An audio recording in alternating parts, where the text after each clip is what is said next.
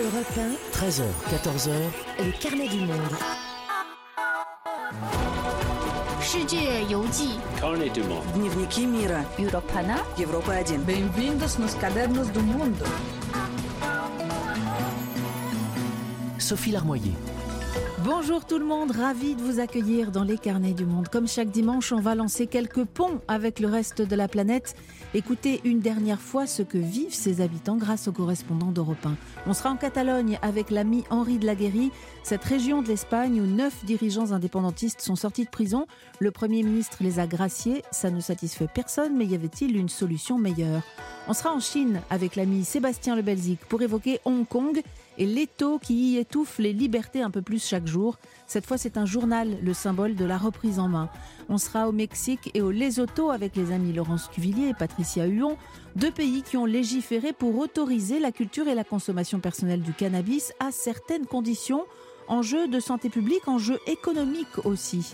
L'ami Nicolas Caro viendra nous conseiller deux super livres pour cet été et l'ami Joseph Chauvanec a médité sur ce moment parfois redouté, souvent empli d'émotions, ce moment du départ. Lorsqu'on quitte ses amis, il sera avec nous avant de nous dire au revoir juste avant 14h. Les carnets du monde sont ouverts. Dans quelques instants, on se retrouve à Barcelone. Europe 1, les carnets du monde. Trahison, c'est le mot qui a été employé mercredi à Madrid au Parlement espagnol par le chef de l'opposition de droite pour qualifier la grâce accordée huit jours plus tôt à neuf dirigeants indépendantistes catalans. Ils étaient emprisonnés depuis plus de trois ans et c'est le Premier ministre Pedro Sanchez qui les a graciés. Un geste politique fort qui divise le pays et qui est un tournant majeur dans la crise qui oppose depuis tant d'années la Catalogne à Madrid. C'est un feuilleton qu'on avait beaucoup suivi en 2017 au moment du référendum d'autodétermination controversé de la Catalogne. Et on en reparle donc aujourd'hui avec notre correspondant à Barcelone, Henri de Laguéry. Bonjour Henri. Bonjour Sophie. D'abord, pour mesurer l'importance de ce geste et comprendre de quoi il s'agit, il faut revenir en arrière, justement au 1er octobre 2017. Ben oui, ce jour-là, les autorités catalanes défient la justice et le gouvernement central en organisant donc ce référendum d'indépendance que vous Mm. évoquiez. C'était c'était un vote illégal et, et non reconnu par Madrid. Ce jour-là, des centaines de milliers de personnes se rendent aux urnes dans un climat électrique. La police espagnole empêche par la force l'accès au bureau de vote et voilà ce qu'on pouvait entendre ce jour-là. Ils ont brisé cette porte avec des coups de marteau. Ils ont pénétré dans l'intérieur du bureau de vote. Ils ont arraché les urnes des mains des présidents des tables. Et moi, je m'y attendais pas. C'est extrêmement grave. Voilà, l'Espagne a vécu alors la plus grave crise de son histoire récente. Oui, trois semaines plus tard, euh, la Catalogne déclare euh, alors son indépendance, mais c'est une annonce sans lendemain. Madrid suspend euh, immédiatement l'autonomie de la région. Le président catalan Carles Puigdemont s'enfuit à Bruxelles, mais ses ministres qui restent à Barcelone, eux, sont placés en détention. Et deux ans plus tard, en 2019, le verdict tombe. Neuf leaders séparatistes, dont le, le vice-président catalan ou la présidente du Parlement régional, sont Mm. euh, condamnés pour sédition à des peines lourdes, hein, très lourdes, allant de 9 à 13 ans de prison. Euh, cela entraîne de violentes émeutes, un immense mouvement de solidarité euh, autour de ces prisonniers.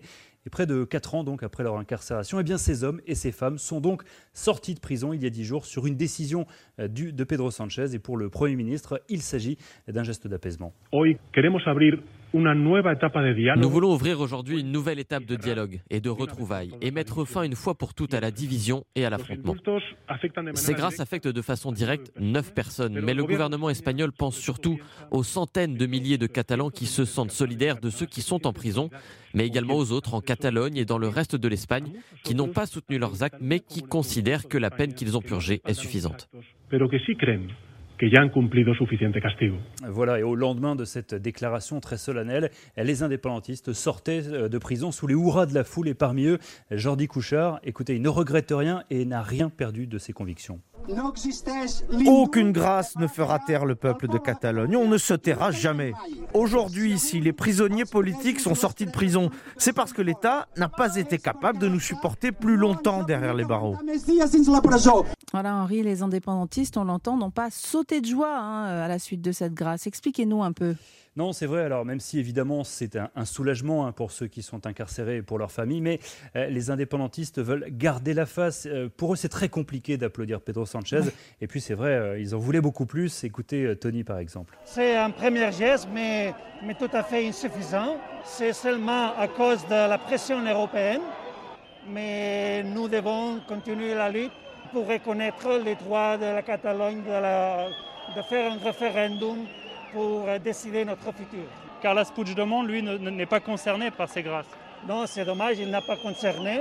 C'est nécessaire que le euh, prochain pas soit de reconnaître qu'il peut retourner en Catalogne sans aucun risque d'être emprisonné. Et c'est ça nécessaire que le gouvernement espagnol reconnaisse ses droits qu'il a. Voilà, alors il faut préciser que Carles Puigdemont, l'ancien président, euh, toujours recherché par la mm. justice espagnole, n'a pas été jugé et donc euh, eh bien, il n'a pas pu être gracié. Et donc il est toujours à, Bruxelles. On entend que c'est un geste jugé insuffisant par les indépendantistes, mais le reste de l'Espagne n'applaudit pas non plus. Non, euh, Pedro Sanchez est allé contre l'opinion publique puisque 52% des Espagnols, selon un sondage, étaient hostiles à ces grâces. La droite refuse toute forme de pardon. vous l'avez évoqué, hein, ce mot trahison en, milieu de semaine. Elle accuse la gauche d'avoir céder aux exigences des nationalistes. Euh, c'est un sujet éminemment sensible et, en fait, depuis 2017, euh, je vais vous dire, il est impossible d'en parler euh, sereinement en mmh. mettant de côté les émotions. Il m'a suffi de tendre mon micro à Séville le week-end dernier, par exemple, pour mesurer à quel point les, les cœurs sont à vif. Paco, par exemple, est très en colère contre ces libérations. Les graciers, après ce qu'ils ont fait, j'ai pas de mots pour décrire ce que je ressens. Bien sûr que c'est douloureux. Ça fait mal. On parle de l'Espagne là. Hein. Ils veulent la diviser et la détruire. On peut avoir de très gros problèmes dans tout le pays. C'est lamentable. Et après tout ça, ils vont faire quoi? Ils vont gracier les terroristes de l'OTA Mais les Catalans n'ont tué personne. Non, c'est vrai. Mais si on les a mis en prison, c'est pour de bonnes raisons. Alors ils doivent purger leur peine. Voilà, ce point de vue euh, sans concession est assez répandu euh, en Espagne. Euh, et en même temps, en Catalogne, eh bien, on entend aussi des discours très durs dans l'autre sens contre un pays qu'ils qualifient parfois de, franquiste et mm. qu'ils accusent de, réprimer les, libertés. Alors ça donne l'impression que cette décision ne satisfait personne. L'objectif du Premier ministre espagnol, c'est pourtant de trouver l'apaisement. Est-ce que cette grâce va tout de même favoriser le rapprochement entre la Catalogne et Madrid? Tout ne va pas se résoudre du jour au lendemain, mais, mais c'est évident tout de même, malgré tout, que c'est un geste d'apaisement. Cette incarcération était vécue comme une, véritable douleur en Catalogne. Mm. Euh, pour Sanchez, il faut dire, c'est aussi un calcul politique. Il a besoin euh, d'une soutien d'une partie des députés indépendantistes à Madrid pour euh, conserver sa, majorité mm. au Parlement. Et puis c'est un coup stratégique parce que ces prisonniers étaient devenus finalement des, martyrs pour l'indépendantisme en leur rendant leur liberté. Sanchez retire au mouvement l'un de ses derniers actifs. Mm-hmm. Enfin, c'est un caillou en moins dans la chaussure de Madrid. Ces détentions étaient de moins en moins comprises en Europe comme une anomalie. il y a deux ans, d'ailleurs, par exemple, 52 députés français de tous bords politiques avaient signé une tribune euh, dans Le Monde pour dénoncer cette euh, situation des prisonniers. Euh, Jordi Wacker est directeur d'analyse de l'Open Society Foundation. Je dirais, en Europe en général, il y a très peu de sympathie pour la cause indépendantiste. On comprend très bien qu'on ne peut pas déclarer l'indépendance et utiliser les ressources publiques pour l'indépendance sans être puni. En même temps, je crois qu'il y a une certaine incompréhension pour la sévérité des peines et aussi pour, euh, pour le délit de sécession que les tribunaux espagnols ont utilisé. On a mal compris qu'on ait euh, complètement euh, renoncé à un dialogue qui finalement, il semble, il est possible. Alors voilà, les neuf sont sortis de prison et maintenant, que peut-il se passer, Henri? Euh, le différent ne va pas disparaître. Vous entendrez encore parler de la Catalogne et, de l'Espagne mm. et de ce conflit, mais euh, euh, d'autant plus que Pedro Sanchez refuse toujours l'idée d'un référendum d'indépendance, mais il appelle à un nouveau départ. Une table de dialogue s'ouvrira en septembre. La négociation portera sur un meilleur financement. Sanchez pourra s'appuyer pour cela d'ailleurs sur l'argent du plan de relance européen. Mm. on parlera aussi d'une plus large autonomie. Ça ne sera pas facile, ça prendra du temps, mais avec ces grâces, eh bien c'est la politique qui a fait son retour. Et ça, je peux vous assurer, c'est déjà une très très bonne nouvelle. et beaucoup ont souligné en tout cas une décision courageuse de Pedro Sanchez dans ce dossier épineux qui agite le pays. Un grand merci Henri de nous raconter si bien l'Espagne depuis des années, notamment dans les carnets. Je ne sais pas si ça se dit euh, Buen viento, bon vent. Euh, non, non, vous, connaissez beaucoup de langues, Sophie, mais non. Alors, euh, on, peut dire suerte en espagnol, c'est bon courage. Et puis sinon, en catalan, il y a une expression bon vent y barcanova, c'est-à-dire bon vent, euh, et, avec un, nouveau bateau. Super. Merci beaucoup, Cap On va prendre le pouls à Hong Kong. Dans quelques minutes, Hong Kong, où l'un des derniers journaux indépendants a été contraint de fermer, Pékin serre la vis. Europe 1, les carnets du monde. C'est la chute d'un symbole en Chine, l'Apple Daily, le grand quotidien de Hong Kong en langue cantonaise. Après 26 ans d'existence, il a cessé de paraître la semaine dernière. sous prétexte de la loi de sécurité nationale. Le gouvernement a gelé les comptes du journal et arrêté plusieurs de ses journalistes, dont son patron, le milliardaire Jimmy Lai, qui risque la prison à vie pour conspiration en vue de collusion avec des forces et des puissances étrangères. Alors évidemment, derrière cette fermeture d'un journal, on voit l'ombre de Pékin, le régime communiste qui depuis un an a décidé de reprendre brutalement en main cette ville de 7 millions et demi d'habitants. Vous en a beaucoup parlé dans les carnets du monde et c'est bien sûr Sébastien Le Belzic, notre correspondant à Pékin, qui nous raconte ce nouvel épisode du feuilleton hongkongais. Bonjour Sébastien. Bonjour Sophie. Le Parti communiste chinois vient de célébrer le 1er juillet son centenaire, en même temps que les 24 ans de la rétrocession de Hong Kong. Est-ce qu'on peut dire qu'une page se tourne définitivement? Oui, c'est vraiment, euh, c'est vraiment un tournant. Hein. Hong Kong, euh, le port parfumé, le delta de la rivière des Perles, hein. autant de, noms poétiques qui racontent l'ancienne colonie britannique. Eh bien, Hong Kong, depuis un an, vit un véritable enfer. Euh, les démocrates sont arrêtés les uns après les autres. Les libertés se réduisent et depuis tout juste un an, et cette fameuse loi sur la sécurité nationale qui menace de prison tous ceux qui critiquent le régime communiste à Hong Kong, comme en Chine continentale, eh bien, la situation s'est considérablement aggravé. Et c'est ce qui est arrivé effectivement à l'Apple Daily, qui depuis une semaine n'est plus hmm. dans les kiosques. Euh, ce n'est pas juste euh, la fin d'un journal, hein, ce qui serait déjà euh, assez triste comme ça, mais c'est aussi encore plus grave la fin de la liberté de la presse à Hong Kong.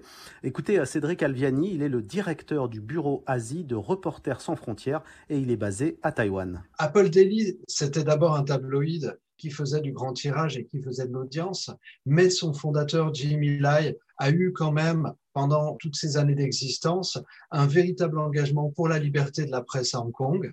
Il était extrêmement vocal et le, quotidien Apple Daily était devenu, par défaut peut-être, un symbole de la liberté de la presse à Hong Kong. Il y en a presque plus. Et donc, d'ici peu, les Hongkongais vont se retrouver sans aucun grand média en langue chinoise capable de les informer et malheureusement, on a peur euh, que ce soit après le tour des plus petits médias en langue chinoise et des médias en langue anglaise, et que la liberté de la presse à Hong Kong continue de descendre jusqu'à ce qu'un jour on se retrouve au même niveau que le niveau en Chine, qui est dramatique. En Chine, actuellement, on a plus de 115 journalistes et défenseurs de la liberté d'information emprisonnés. Oui, effectivement, le, risque, c'est de voir Hong Kong hein, ressembler de plus en plus euh, à la Chine continentale. Hein. Ici, en Chine où je me trouve, il n'y a strictement aucun média indépendant. Hmm. Et rien que le fait de critiquer le, Parti communiste euh, sur Internet, par exemple, peut vous mener tout droit en prison. On imagine du coup que c'est très difficile euh, de travailler pour les journalistes dans cette situation. Comment réagissent-ils? Eh bien, ils ont peur. Hein. Ils pratiquent déjà l'autocensure parce qu'ils craignent d'être à leur tour arrêtés. Euh, le plus difficile, en fait, pour eux, c'est d'évaluer la limite à ne pas franchir. Qu'est-ce que l'on peut dire euh, ou hmm. ne pas dire? Jusqu'où peut-on aller? C'est tout le problème, en fait, de cette loi de sécurité nationale dont les contours sont euh, très flous, mais dont les conséquences peuvent être terribles, hein, puisqu'on peut être même expulsé et jugé hein, en Chine continentale, où la peine de mort est encore en vigueur. Écoutez, à ce sujet, Ronson Chan, il est le, le président de l'Association des journalistes de Hong Kong. Ce qui nous inquiète, c'est que les lignes rouges de cette loi de sécurité nationale ne sont pas clairement définies. Nous avons demandé des précisions à la chef de l'exécutif, Carrie Lam, mais elle nous a dit que nous étions dans la meilleure position pour déterminer comment respecter la loi. Et nous avons clairement peur de cela. Mais nous devons continuer parce que les Hongkongais ont besoin d'informations. Ils ont besoin de journalistes, de faits, de vérité. Nous devons donc faire de notre mieux, mais chacun sait, à Hong Kong et particulièrement mes confrères dans ce domaine, qu'il y a des risques. Alors sur le papier, c'est très courageux, mais c'est une épée de Damoclès en permanence. Oui, ils sont beaucoup d'ailleurs euh, euh, à, devoir quitter hein, euh, la profession et ils n'acceptent plus de, hmm. prendre, de prendre autant de risques. Un certains ont même quitté d'ailleurs Hong Kong hein, pour partir s'installer le, plus souvent en, Grande-Bretagne ou à Taïwan, hein, l'île de Taïwan qui est devenue en quelque sorte le dernier bastion de la presse libre. Il y a même des correspondants étrangers, comme celui de la, BBC qui a hmm. fui Pékin pour trouver refuge à Taïwan. Il avait peur d'être arrêté. Alors tout ça, Sébastien, ça se déroule euh, dans un contexte particulier, celui d'une Chine de plus en plus puissante sur la scène internationale et de plus en plus agressive aussi. Oui, une Chine dirigée par le Parti communiste d'une main de fer hein, depuis 72 ans, mais c'est vrai que depuis l'arrivée au pouvoir de Xi Jinping en 2012, euh, eh bien celui-ci s'est montré particulièrement virulent. Le parti est présent à tous les échelons de la société, il contrôle tout, euh, mm. et on va même jusqu'à étudier hein, la pensée de Xi Jinping dans toutes les universités euh, euh, de Chine continentale. C'est une matière devenue obligatoire. Un parti qui célèbre d'ailleurs son centenaire cette semaine et qui est bien décidé à montrer ses muscles dans un grand discours hein, prononcé jeudi place Tiananmen, le président a ainsi déclaré que le peuple chinois avait créé un nouveau monde et que seul le socialisme pouvait sauver la Chine. Des élans euh, vraiment maoïstes hein, chez, euh, chez Xi Jinping.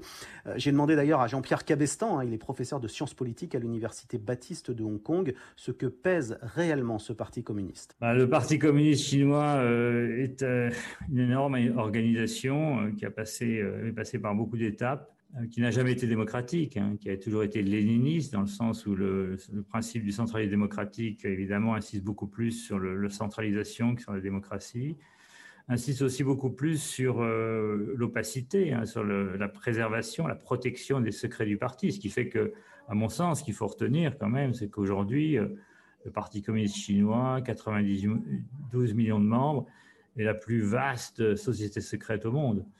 Euh, c'est une société secrète qui a kidnappé l'État chinois en, 80, en 1949 et qui euh, le contrôle très étroitement depuis plus de 70 ans et qui n'a pas aucune intention euh, d'en perdre le contrôle. Au contraire, avec Xi Jinping, on, observe que le parti essaie de contrôler plus encore qu'auparavant à la fois le politique, évidemment, mais aussi l'économique, le social, l'ensemble de la société chinoise et aussi l'ensemble des intérêts chinois à l'étranger, essayant de imposer maintenant son récit euh, sur euh, quiconque parle de la Chine euh, sur l'ensemble du globe. Voilà, et le faire à travers les médias. Sébastien, en quelques mots, quelle était la dernière une de l'Apple Daily? Oui, l'équipe du journal avait choisi d'afficher une large photo d'un journaliste qui, depuis la salle de rédaction, salue les centaines de personnes qui étaient rassemblées, rassemblées devant le siège du mm. quotidien pour lui dire ses adieux.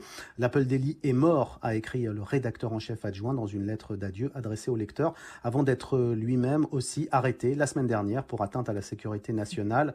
La liberté de la presse est devenue la victime de la tyrannie, a-t-il expliqué dans sa lettre. Voilà la très inquiétante mainmise du pouvoir sur la presse de Hong Kong, manière de contrôler le récit, comme disait Jean-Pierre Cabestan, et donc la réalité et d'empêcher l'expression de la moindre opposition. Merci Sébastien pour ce coup de projecteur sur Hong Kong qui interpelle bien au-delà de la Chine sur le rôle des médias dans un débat qui se veut démocratique. À bientôt sur Europe 1. Merci Sophie. Et la littérature alors, ça aussi, c'est important dans le débat d'idées. Nicolas Caro nous rejoint dans un tout petit instant. Europe 1, les carnets du monde.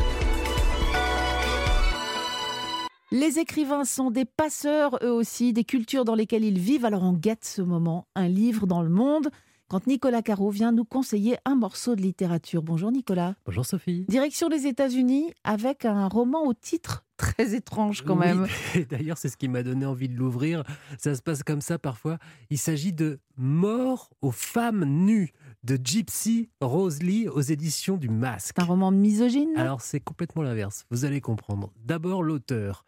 Gypsy Rose Lee, en France ça nous parle moyen, faut avouer, mais elle est très célèbre aux États-Unis. C'est l'une des stripteaseuses les plus connues de Broadway, un striptease burlesque. Dans les années 40, le succès était tel qu'elle est devenue dramaturge ensuite, romancière donc, mmh. et elle a même animé un talk show où elle recevait les plus grandes vedettes. Elle a même une étoile à Hollywood. Alors, Mort aux femmes nues, ça se passe dans le milieu du striptease Absolument. À l'Old Opera, un cabaret. Et Gypsy est embauchée par Moses, le patron. Elle ne rêvait pas exactement de ça. C'est une artiste, elle, une comédienne, vous voyez. Mais finalement, bon, bah, ça lui va, ça paye bien. Puis les filles sont plutôt sympas et le spectacle aussi. Il y a Laverne, il y a Gigi, il y a Dolly, il y a les autres. Surtout, c'est du striptease, mais ce qu'on appelle un spectacle propre. Mmh. pas du porno, quoi. Mmh. C'est très clair. On n'enlève pas tout. Jamais. Mais justement, un jour débarque une nouvelle la princesse Nirvana, qui se la pète un peu et qui surtout enlève tout, elle, ah. contre le règlement de l'établissement. Et ça, ça met une très sale ambiance, ambiance qui s'alourdit encore gravement quand on retrouve l'une des danseuses assassinée et bientôt une autre, je ne vous dis pas laquelle. C'est Agatha Christie dans les cabarets, votre truc. C'est exactement ça. L'intrigue policière, c'est ce qu'on appelle du woodonite à l'ancienne. Woodonite, c'est-à-dire qui a fait ça Ah, woodonite Oui, c'est comme ça qu'on appelait Agatha Christie, les Sherlock mm. Holmes, c'est-à-dire un crime, une enquête, et c'est tout. Alors, elle est très bien fichue hein, dans ce roman-là, mais le, roman tient surtout par l'atmosphère. Mm. et par la gouaille et par le style. Gypsy Rose Lee s'est d'ailleurs complètement inspirée de sa propre expérience.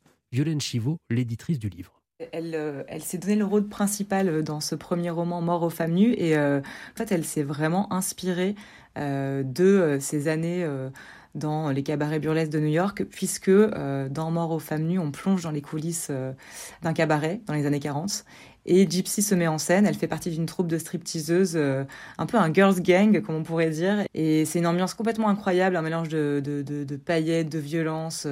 Elle explore d'ailleurs dans la, dans les préfaces le, Thierry Clermont, qui a écrit la préface, nous dit qu'elle explore le côté sombre de la vie en rose, et je trouve que c'est exactement ça. Et donc oui, elle s'est complètement inspirée de ces années euh, dans les cabarets burlesques. Et puis Nicolas, c'est un roman de femme. Et même féministe, Violaine Chivot. C'est un roman qui est très moderne. Euh, il a été écrit en 41, mais c'est d'une modernité folle, parce qu'il met en scène des héroïnes. Euh, c'est vraiment elles qui mènent, qui mènent la danse. c'est des femmes fortes qui ont de la personnalité, qui sont parfois retors. Elles sont tous sauf des potiches en fait. Donc oui, je trouve qu'il y a un côté euh, en effet féministe euh, peut-être avant l'heure. C'est vrai que c'est des femmes qui se payent des coups à boire, euh, qui sont assez indépendantes quoi. Elles n'ont pas besoin des hommes pour exister. Y a ce titre quand même, Nicolas, ah bah, incroyable, incroyable. C'est assez rare, mais le titre français est encore meilleur que le titre original qui était The G-String Murders faut dire que le traducteur n'est pas n'importe qui, c'est Léo Mallet, ah. l'auteur de Nestor Burma. C'est le titre de la première édition qu'on a gardé euh, tel quel parce qu'on trouvait qu'il était très euh, accrocheur. Euh, et puis, bah, c'est vrai qu'on s'attaque quand même à des stripteaseuses, donc, donc ça fait sens. C'est vrai que le titre original, c'est G-String Murders parce que l'arme du crime, c'est en fait le cache-sexe qu'elle porte. l'assassin ou la, voilà, le, se, sert de ce, de, ce, de ce string pour étouffer les victimes. D'où le titre original. Mais donc nous, on a préféré Mort aux femmes nues, qui est un petit peu plus... Un petit peu plus intrigant. Mort aux femmes nues, donc, de Gypsy Rose Lee. Ouais, c'est vraiment génial. Hein. Aux éditions du Masque. Et ben, vous allez me le prêter, je vais le lire. et puis, vous vouliez nous dire un mot aussi d'un autre livre italien. Euh, oui, alors rien à voir. Ça s'appelle L'écume des pattes. Pas mal aussi. titre aussi chez Stock. L'auteur, c'est Tommaso Melilli écrivain et chef. C'est pas un livre de recettes, pas non plus un essai, pas tout à fait un roman, un peu une autobiographie. Tommaso Melilli, il est arrivé en France à 18 ans pour des études de lettres. Il se cherchait un peu et il a décidé de retrouver ses racines par la gastronomie et italienne. Là, il commence une sorte d'enquête d'investigation dans les coulisses des bons restaurants italiens, mmh. mais pas seulement pour les recettes et les produits, aussi pour ça, mais d'abord pour les gens qui font cette cuisine, ceux qui font les produits, ça donne un objet littéraire non identifié qui fait voyager. C'est pour ça que je vous en parle par la gastronomie et les gens qui la font évoluer et qui cassent les traditions pour le meilleur. L'écume des pâtes, donc, chez Stock, traduction De Vincent Reynaud. Et moi, j'en mangerai au petit-déj, de la pasta. Merci Nicolas. Dire que vous avez fait votre première chronique littéraire dans les carnets il y a bientôt 9 ans. C'est vrai, grâce à vous. Incroyable. Et c'est l'ADR. Allez, à tout à l'heure pour la voix et livre. Tout à l'heure, Sophie. À suivre, la Terre des Feux, vous connaissez? C'est en Campanie, au nord de Naples. Une terre si polluée qu'elle rend malade ses habitants et c'est là qu'on va dans quelques instants. Europe 1, les carnets du monde. Imaginez dans le ciel une fumée épaisse qui peine à se fondre dans l'obscurité de la nuit, au sol d'immenses flammes qui dévorent des déchets. Ça se passe en Italie, plus précisément en Campanie, dans la zone qui s'étend du nord de Naples à Aversa. Depuis la fin des confinements, les forces de l'ordre ont reçu ces dernières semaines des dizaines de signalements d'incendies sauvages et illégaux de déchets un phénomène qui a littéralement empoisonné ces terres autrefois fertiles et désormais connues comme les terres des feux. C'est un fléau déjà ancien et 20 ans après les premières alertes, un rapport publié conjointement par l'Institut supérieur de santé et le bureau du procureur de Naples-Nord a officiellement établi un lien entre déchets toxiques et forte prévalence de tumeurs et de leucémie. Cécile Debarge est allée sur ces terres de feu. Reportage. Derrière son grand bureau au troisième étage du tribunal de Napoli-Nord, le procureur de la République, Carmine Renzulli, s'est fait un mémo sur un post-it. Les chiffres qu'il énonce donnent le vertige. Bien, 34 communes sont touchées par le phénomène de pollution. Dans notre juridiction, seules 4 sont épargnées. Au total, on a recensé 2267 sites. 653 sont touchés par des incendies illégaux de déchets. Ces sites, ce sont des bords de route, des champs, des terrains vagues, tous devenus ces 20 dernières années des décharges de déchets brûlés ou enfouis illégalement. C'est une photo de la, de la situation euh, telle qu'elle était il y a un an ou deux. Parce que malheureusement, ça évolue tous les jours et dans le mauvais sens. On passe notre temps à découvrir de nouveaux sites où sont déversés les déchets. Lorsque la Terre des Feux a commencé à faire parler d'elle, les coupables étaient tout trouvés, les camoristes, les mafieux locaux. Le procureur Renzulli décrit pourtant un phénomène bien plus banal et profondément ancré dans les mentalités locales. Traiter une grosse quantité d'amiante, ça coûte beaucoup d'argent. Donc euh, les gens s'en moquent un peu si en abandonnant ces déchets, ils peuvent provoquer des dégâts sur la santé des autres. Ils pensent d'abord à leur propre intérêt, à économiser ce qu'ils peuvent. C'est le cas des petites usines du coin. De petits entrepreneurs locaux, des particuliers qui font des travaux dans leur maison et ne veulent pas payer pour l'enfouissement des déchets toxiques, ce sont eux aussi que le procureur retrouve dans les centaines de dossiers qu'il doit traiter tous les ans. Un comportement enraciné qui s'ajoute à l'enfouissement illégal de la part de grands groupes industriels. Le rapport publié par la magistrature et l'Institut supérieur de santé est une première. Il établit formellement le lien entre ces déchets toxiques et la forte prévalence des maladies dont souffrent les habitants de la région. Pour autant, désigner les responsables relève du casse-tête. Quel déchet a provoqué quelle maladie? Si on parle de 5 bidons d'amiante et d'autres polluants, comment est-ce qu'on va identifier la personne qui a fait ça Et à quelle maladie on va le relier pour moi, c'est pas la finalité de ce rapport. Il faudra miser sur autre chose. À défaut de pouvoir enfin rendre justice aux victimes qui se comptent par dizaines de milliers, le rapport prévoit désormais une dépollution des zones identifiées. Mauvaise idée, dénonce le président des médecins pour l'environnement. Commencer la dépollution maintenant, comme le demande la magistrature, c'est commencer à reconstruire des immeubles alors qu'on est encore sous les bombes. Antonio Marfella est hors de lui. 20 ans qu'il tente d'alerter ses confrères, les autorités régionales et nationales, sur le drame environnemental et sanitaire qui se joue à huis clos dans les campagnes du nord de Naples. Alors parce que maintenant les magistrats ont enfin ces chiffres en main, comme ça aurait dû être le cas depuis longtemps, maintenant on se demande ce qu'il faut faire en 2021. Le docteur Marfella fait partie lui aussi des victimes malades de la pollution de la région. Il est atteint d'un cancer. Le cancer est le dernier de nos problèmes. On a des taux démesurés d'infertilité, des maladies du système endocrinien, des maladies de l'appareil reproductif, des cas d'autisme, d'Alzheimer, des maladies chroniques dégénératives plus qu'ailleurs. Surtout, contrairement à ailleurs, ces maladies touchent des jeunes, la trentaine, la vingtaine, parfois bien moins. Les deux dernières victimes de la Terre des Feux il y a deux semaines avaient 19 et 7 ans. Le fils de Martia Cacciopoli, Antonio, avait 10 ans quand il est décédé. J'ai perdu mon fils d'un glioblastome multiforme, un cancer du cerveau qui touche normalement des gens à partir de 55 ans. Et c'est une tumeur que l'on attribue au risque environnemental. On me l'a dit, mais toujours de manière officieuse. Aucun médecin ne te dira jamais oui, c'est bien dû au risque environnemental. En 2013, après le décès de son fils, Martia Cacciopoli fonde l'association Nous, les parents de tout le monde, avec d'autres mères ayant perdu leur enfant sur la terre des feux. Elle tente de secouer les consciences, mais aussi de mieux dépister les maladies devenues si communes dans la région. L'association organise des journées de dépistage du cancer du sein avec son propre matériel médical. Ici, on essaie toujours de mettre les problèmes sous le tapis. On n'a pas de moyens, il n'y a pas de prévention. Or ici, ce sont des jeunes de 20 ans parfois qui meurent du cancer du sein. Il n'y a pas de suivi de la population. Il faudrait des examens spécifiques, plus de dépistage. De plus en plus souvent, le travail de sensibilisation de Martia Cacciopoli l'amène hors de la terre des feux, du nord au sud de l'Italie. Car Antonio Marfella et Martia Cacciopoli l'assurent, il n'y a plus une, mais des terres de feu dans le pays. D'autres régions, notamment dans le nord industriel, où les indicateurs de santé sont au rouge, mais où nombreux sont ceux à encore croire que le problème se limite à la campagne. À Naples, Cécile Debarge, Europe 1. Retour dans le studio d'Europe 1 et Cécile Debarge est en ligne avec nous depuis la Sicile, son port d'attache. Bonjour Cécile. Bonjour. On parle de plusieurs millions de tonnes de déchets toxiques déversés illégalement chaque année. Et ça fait longtemps que le sujet est instrumentalisé par les politiques, alternativement de gauche et de droite. Qu'est-ce qui est fait concrètement pour y remédier? Il y a eu beaucoup de promesses et peu d'actes. L'arme magique en général des politiciens, c'est d'annoncer la construction de nouveaux incinérateurs. Or, mm. on l'a entendu, le problème c'est que incinérer des déchets, ça coûte cher. Construire de nouveaux incinérateurs, ça ne réglera donc pas le problème.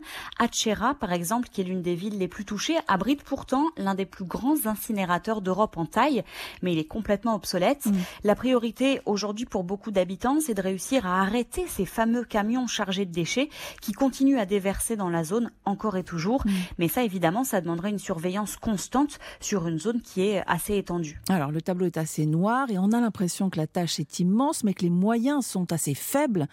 Il y a quand même une initiative à saluer et qui permet d'avoir un peu d'espoir. Oui, un très joli projet qui a retenu mon attention. Ces derniers mois, le département d'agronomie de l'Université de Naples a terminé un projet de dépollution des sols innovant en plantant des peupliers. À Giuliano, en plein cœur donc de la Terre des Feux, 20 000 peupliers ont été plantés sur un total de 60 000 mètres carrés. Selon les études réalisées par l'université, ils dépolluent les sols de manière naturelle. Et cerise sur le gâteau, bien le coût de cette opération, 800 000 euros contre 20 millions d'euros en optant pour les méthodes traditionnelles de décontamination des sols. Ben voilà, vive les arbres une fois de plus. Hein. Et un grand merci Cécile pour ce reportage. Énième alerte sur une pollution dénoncée euh, depuis des années. Je vous dis à très bientôt sur l'antenne d'Europe 1. À bientôt. La légalisation du cannabis, c'est un débat ici en France. D'autres ont sauté le pas. Un débat de santé publique, mais aussi un gros sujet économique. C'est le prochain sujet des carnets. À tout de suite. Europe 1, les carnets du monde. La légalisation du cannabis, si elle était décidée en France, aurait-elle des effets positifs? Après plus d'un an d'enquête, lundi dernier, une mission parlementaire a répondu oui. Oui, si elle était encadrée, la politique répressive étant un échec tant en termes de sécurité que de santé publique. Plusieurs membres du gouvernement, dont Jean Castex, s'y sont déjà déclarés opposés. Tout juste une expérimentation autour du cannabis thérapeutique a-t-elle été lancée en mars dernier. Dans l'Union européenne, 21 États sur 27 autorisent le cannabis médical. Et en décembre dernier, sur recommandation de l'OMS, l'Organisation mondiale de la santé, l'ONU a retiré le cannabis de sa liste des stupéfiants, reconnaissant le potentiel médicinal de cette drogue. Bref, voilà un dossier qui mérite d'être traité avec nuance car tout le monde s'accorde par ailleurs pour reconnaître la nocivité du composant psychoactif du cannabis, le THC, en particulier chez les jeunes. L'autre molécule, le CBD, est connue pour ses vertus relaxantes mais ne présente pas le même danger. Dans les carnets, on va aujourd'hui dans deux pays qui ont fait euh, certains pas vers la légalisation. Le Mexique d'abord, c'est tombé lundi dernier. La consommation du cannabis y est désormais autorisée sous certaines conditions. On va en parler tout de suite avec notre correspondante Laurence Cuvillier. Bonjour Laurence. Bonjour Sophie. Alors qu'est-ce qui va être permis et qu'est-ce qui ne l'est pas encore pour les amateurs mexicains de marijuana? Bah, En gros, ce n'est pas encore une victoire totale pour eux, mais c'est le grand pas en avant qu'ils attendaient, c'est-à-dire que la consommation euh, pour des fins personnelles et non lucratives est permise, mais pas encore la commercialisation. Ça, ça se prendra plus de temps. La mhm. consommation en public ou par les mineurs reste elle aussi interdite. Quant à la dose légale qu'il est possible d'avoir sur soi, elle va passer de 5 grammes actuellement à on ne sait pas combien. Le Congrès doit encore se prononcer sur la question. parce qu'en fait, ce pas en avant que vous évoquez, il vient d'être décidé par la Cour suprême, c'est ça? Oui, en fait, la Cour suprême, c'est la seule qui a été vraiment active sur le sujet. Euh, déjà en 2017, elle avait décidé qu'il était inconstitutionnel d'empêcher la production pour consommation mmh. personnelle du cannabis, ouvrant la voie donc à la dépénalisation. Et elle avait ensuite renvoyé la balle à la Chambre des députés et au Sénat pour qu'ils se prononcent mmh. sur le cadre légal, mais les parlementaires ont été incapable depuis de se mettre d'accord. Alors la Cour suprême a repris les choses en main en allant plus loin euh, et en affirmant désormais que le cannabis ne présente pas de risque majeur pour la santé individuelle, ni pour la santé publique, ni pour l'ordre public et que donc son usage récréatif doit être permis. Si on regarde un peu plus loin euh, dans le rétro, c'était une bataille de longue haleine hein, au Mexique. Ah oui, alors c'est le moins qu'on puisse dire. Et le Congrès était littéralement en état de siège pour qu'il se prononce sur le sujet. Euh, depuis sept mois, il y avait un campement de militants pro-cannabis qui s'était installé juste devant le Sénat. Et j'y ai rencontré Pepe Rivera, le leader du Movimiento Cannabico Mexicano. Euh, J'ai pas besoin de traduire, non? Non. Là, on est dans le premier parc libre après 101 années de prohibition du cannabis au Mexique. On est dans le parc Louis Pasteur. On s'est installé ici le 2 février. Depuis, on a dû cultiver à peu près 4000 plants de cannabis ici. La plus grande parcelle, on l'a installée là, juste devant la porte principale du Sénat. Ce qu'on veut, c'est très simple. On veut que soit dépénalisé tout ce qui a trait au cannabis et qui n'a pas de but lucratif. Parce que notre credo, ou notre cri de bataille si tu préfères, c'est d'abord nos droits et après le marché. Et si tu regardes autour de toi, il n'y a aucune marque, aucun logo. Personne ne vend rien parce qu'on veut que notre message reste clair c'est assez clair. L'ouverture du marché, ça n'était de toute façon pas leur priorité, Laurence. Oui, exactement. Même si les produits de CBD sont apparus un peu partout depuis deux ans, euh, je vous le rappelle hein, que le cannabis a deux substances actives, le CBD et le THC. Alors le THC, c'est la substance euphorisante et le CBD est une substance moins forte mais relaxante et désormais d'usage courant dans des produits pharmaceutiques contre le stress. Et c'est par là qu'a commencé l'ouverture des esprits au Mexique un pays, vous le savez, particulièrement catholique et conservateur. Et alors, il n'y a pas d'âge. J'ai rencontré Laura Gamis, 76 ans. Elle est dingue du cannabis. Ça, c'est mon huile essentielle de cannabis. Vous me permettez Je vais en prendre quelques gouttes.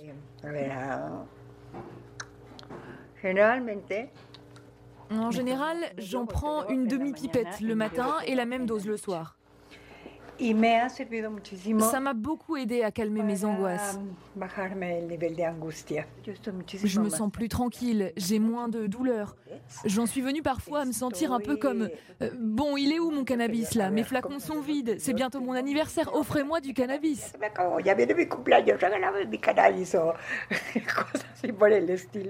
Elle est complètement décomplexée, hein, Laura, par rapport au cannabis. Oui, complètement. Pourtant, il faut rappeler que pour beaucoup de Mexicains, comme vous l'imaginez, euh, cannabis égale cartel de la drogue égale criminalité incontrôlée.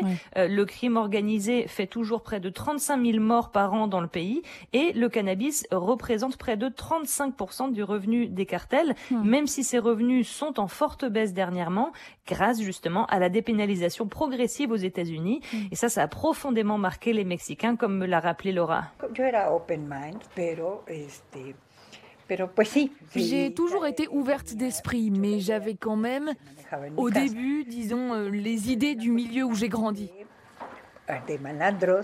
Je me disais que toutes ces affaires de cannabis étaient liées euh, aux malfaiteurs, à l'armée, aux soldats.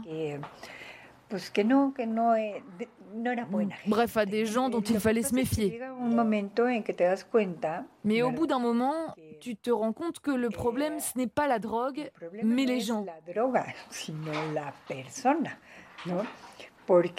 Parce que si on suit ce raisonnement, alors tous les médicaments sont des drogues. Et il ne faut pas qu'on oublie de toute façon que l'origine de tous les médicaments dont on dispose aujourd'hui, ce sont les plantes médicinales. Et le cannabis, après tout, bah, ce n'est qu'une simple plante. Laurence, est-ce qu'au Mexique, on espère que cette dépénalisation progressive va entraîner une baisse de la criminalité au Mexique? Ah, ce serait extraordinaire, Sophie. Tout le monde l'espère, mais malheureusement, ce n'est pas aussi simple que ça. Euh, les cartels de la drogue et les mafias mexicaines euh, sont depuis longtemps préparés à cette dépénalisation et ils ont renforcé leur business sur d'autres secteurs depuis des années. Hum. Euh, extorsion, enlèvement, trafic d'armes et de personnes et surtout trafic d'autres substances autrement plus lucratives et infiniment plus dangereuses comme le fentanyl et les opioïdes de synthèse en général. Donc non, cette ouverture du Mexique au cannabis n'est pas synonyme hmm. de lendemain qui chante. Merci Laurence pour ce décryptage et puis pour cette rencontre euh, assez improbable hein, quand même, faut le dire, avec Laura, 76 ans donc. Bon vent Laurence. Bon vent Sophie, à très bientôt j'espère. Le second pays où l'on pose le micro est le Lesotho, ou plutôt le Lesotho comme on dit là-bas, petit royaume de 2 millions d'habitants enclavé dans l'Afrique du Sud. Il a été le premier pays africain à se lancer dans l'industrie du cannabis médicinal un secteur en plein boom à travers le monde. Et depuis, des entreprises internationales ont investi plusieurs dizaines de millions de dollars dans ce que certains surnomment l'or vert. Fin avril, le plus gros cultivateur euh, du pays a obtenu l'autorisation d'exporter ses fleurs et son huile de cannabis vers l'Union européenne. Mais le pays reste l'un des plus pauvres au monde et ce nouveau filon profite très peu aux petits producteurs locaux. Voici le reportage de Patricia Huon au Lesotho. Au milieu de montagnes verdoyantes, à plus de 2000 mètres d'altitude, de longues serres brillent au soleil. À l'intérieur, la température, la lumière et l'humidité sont contrôlées. La société MGL, près du village de Maracabé, gère la plus grande ferme légale de cannabis du Lesotho. André Botman en est le directeur. Um, Alors voilà nos plantes, on est à, quelques jours de la récolte. C'est une plante de première qualité avec un haut taux de CBD et peu de THC. Les premiers permis de cultiver ont été délivrés par le ministère de la Santé en 2017. Depuis, des entreprises internationales ont investi plusieurs dizaines de millions d'euros dans ce que certains surnomment ici l'or vert. Nous avons déjà dépensé 23 millions de dollars pour ces installations. Ce n'est pas un commerce facile, hein, ça inclut une dimension agricole et pharmaceutique. L'entreprise vend de l'huile crue extraite des plants de cannabis et des produits finis fabriqués à partir de celle-ci en devenant la première société africaine autorisée à exporter ce cannabis médical vers l'Europe. Elle espère attirer de nouveaux investisseurs. Environ 250 personnes y travaillent actuellement. Beaucoup sont originaires des alentours, comme Tulo Mampo, une femme d'une cinquantaine d'années. Je suis très contente. Je peux envoyer mes enfants à l'école, payer les frais de scolarité, leurs vêtements. Avant de travailler ici, je ne parlais qu'un petit peu anglais. Maintenant, je suis meilleure. Dans la capitale Maseru, un laboratoire dernier cri a vu le jour. Des scientifiques comme Catlero Ramabele y testent l'huile extraite des plantations. Nous testons la qualité du cannabis et délivrons un certificat d'analyse pour la commercialisation et l'exportation. C'est important de connaître la qualité du produit, de savoir ce qui est consommé. Le THC est psychoactif et le CBD ne l'est pas. Et la plupart des réglementations sont strictes sur le niveau THC, mais les standards varient selon le pays de destination. Le gouvernement voit dans l'industrie du cannabis médicinal un potentiel énorme pour l'économie du pays. Moeketi Majoro, Premier ministre du Royaume. En termes d'emploi, nous sommes prêts à tout. Nous avons plus de 200 000 jeunes qui cherchent du travail dans une économie qui ne crée pas beaucoup d'emplois. Nous devons donc être créatifs et saisir les occasions qui se présentent.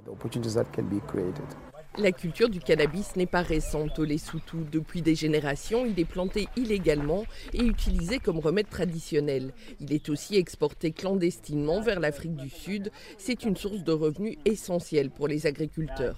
À environ une heure de route de Maseru, des plants aux feuilles palmées et à l'odeur distinctive poussent partout dans les champs au milieu des maïs.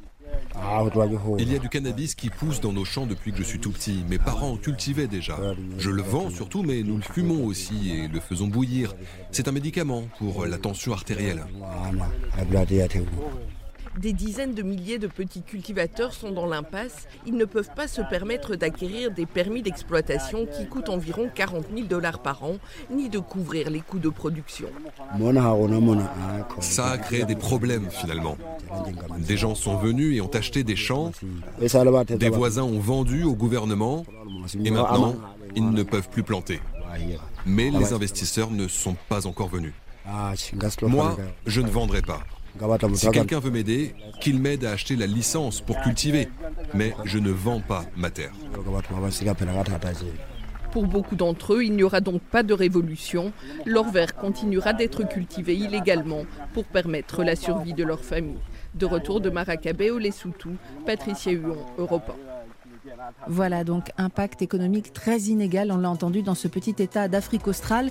Au niveau mondial, le cannabis médical pesait l'an dernier plus de 13 milliards d'euros, un marché qui devrait augmenter, d'après les spécialistes, de 23% d'ici 5 ans. À suivre, une dernière balade en Autistan avec Joseph Chauvanec. À tout de suite. Europe 1, les carnets du monde. Un dernier petit tour en Autistan et puis s'en va. Fidèle au poste, d'où qu'il soit, Joseph nous accompagne chaque dimanche. Allô la Belgique, bonjour Joseph. Bonjour Sophie, bonjour à tout le monde. Un dernier petit tour, disais-je, avant de se dire au revoir. Et ce sont donc des souvenirs de départ qui vous sont revenus en mémoire. Oui, Sophie, quand on voyage, quand on passe la plupart de ses nuits chez l'habitant ou dans des hôtels, on remarque tout de suite qu'il y a une vraie différence de traitement entre les pays au moment où mm. vous partez. Et d'une certaine façon, les départs sont plus authentiques que les arrivées. À l'arrivée, le responsable de l'hôtel voit essentiellement le bénéfice potentiel. Hein, et il peut chercher à appâter le client par des propos mielleux. Mais au départ, une fois que vous avez payé, il n'y a plus de faux semblants. Mais alors là, vous parlez des hôtels. Franchement, souvent, euh, on part et puis c'est tout. Il n'y a rien de déchirant. Tout à fait. Dans certains lieux, quand vous partez, vous êtes totalement transparent. À peine le dos tourné, vous entendrez l'agent au guichet hurler dans un téléphone votre numéro de chambre. Sous-entendu, enfin, elle est libre, nettoyez-la. Mais ailleurs, on vous retiendra le plus possible. Mes souvenirs les plus touchants à cet égard proviennent du Cameroun ou d'autres pays d'Afrique noire, où des gens qui m'ont hébergé étaient littéralement malades à l'idée que je parte. Une mm. dame avait des vertiges et semblait aller vraiment mal. La dépression à l'idée de ne plus vous voir Probablement, mais il faut ajouter que je ne leur apportais rien sur le plan financier. Bien au contraire, c'était eux qui m'hébergeaient gracieusement. Mm. Et cette espèce de chape de plomb du départ qui paralyse les esprits au point qu'on ne sache même plus parler. J'ai vécu cela aussi dans le Pacifique, des moments redoutables que l'on essaie de contourner. J'ai essayé de m'enfuir, par exemple, un jour avant la date prévue. Ça vous marque. Ah, vous avez fait ça, vous filez à l'anglaise. Oui, c'est mal poli, bah mais pas le choix. Hein. Et je pense aussi à cette catégorie de peuples qui sont spécialistes du départ, donc les nomades. Pour eux, le départ, c'est plus ou moins tous eh les jours. Je l'avoue, quand j'essayais pendant des années d'avoir un mode de vie, de travail où je ne passais que rarement de nuits consécutives au même endroit, j'essayais d'imiter ces peuples nomades, notamment ceux du désert. C'est sans doute pour cela que chez ces nomades, quasiment tous les soirs sont plutôt festifs. Alors non, ce ne sont pas de grandes fêtes exubérantes qui finiront en gueule de bois, non, mais des moments intenses partagés dans le noir des nuits du désert autour d'un feu de palme. Et quand c'est votre dernier soir, ce sera extraordinaire. On mangera une chèvre qui est une marque particulière d'affection chez eux. On se racontera des histoires extraordinaires. On rêvera face aux étoiles. Et c'est le matin suivant qu'on se dit au revoir finalement. Oui, Sophie, mais au matin, au réveil, ce sera déjà fini. Les réveils sont durs et froids. Hein. vous n'existez pas. Les gens auront une dernière parole d'adieu pour vous. Ils vous confieront à l'éternel. Ils diront Allah Negardor en persan hmm. ou Allah Yuhafiduka en arabe et ce sera tout. Hein. Le matin, ce n'est pas l'heure des sentiments. Ce sont des moments brutaux, chaotiques du départ, quand il faut harnacher les chameaux des caravanes. Hein, c'est justement ces moments que décrit le tout premier poème de Hafez de Shiraz, le plus illustre des poètes de la Perse. Et tous les Iraniens savent par cœur ces vers. Jaras Faryad Midorat Kebarbandit Mahmelho. La cloche fait déjà entendre sa voix. Il faut sangler les chameaux. Qui a vécu ces moments de pénombre au matin dans l'air sec et poussiéreux du désert à ces images qui reviennent en mémoire. La mémoire, c'est justement ce qui garde le lien avec le voyageur parti. Si les nomades n'aiment pas correspondre avec vous quand vous n'êtes pas là physiquement, c'est justement car vous êtes dans leur mémoire. Mm. Une mémoire collective qui traverse les siècles et frappe les visiteurs. Voilà, alors on va harnacher les chameaux de la caravane des carnets et garder la mémoire de ces sept années pendant lesquelles vous nous avez embarqués en Autistan, Joseph. Sept années de partage de votre perception du monde, avec souvent beaucoup de rire, d'érudition, mais surtout euh, une grande intelligence de cœur, une profonde humanité. Et de tout cela, je vous remercie. Merci à vous, Sophie. Merci à tout le monde et bonne route. Bonne route. La mémoire collective, en tout cas, qui garde le lien avec le voyageur parti. Chers auditeurs, c'est la vôtre. Bon vent, Joseph. Au revoir. Alors oui, vous l'avez compris, on se dit au revoir. C'est la fin pour moi en tout cas d'une extraordinaire aventure que m'a permis de vivre Europe 1. J'espère que cela aura été aussi pour vous. Ça fait 15 ans qu'ensemble on écoute le monde changer dans les carnets. Pour de vrai, hein, bien avant le slogan si bien trouvé. 15 ans qu'on essaye de mieux le comprendre, ce monde, pour y trouver notre juste place aussi. Et pendant tout ce temps, le fil conducteur de ces milliers de reportages, ça aura été l'humain et les mille manières dont il habite la planète. Alors je voudrais d'abord vous remercier, vous les auditeurs des carnets, d'avoir ouvert si grand vos oreilles, d'avoir été curieux des autres et d'avoir fait euh, toute cette route avec nous. Remercier ceux avec qui j'ai fait équipe. J'aurais adoré tous les citer, mais ce serait bien trop long. Alors en voilà trois. Sophie Mallier et Marc Fréjean, des As de la réalisation. Et pour m'épauler cette année, Marion Gauthier, profession reporter, quel talent.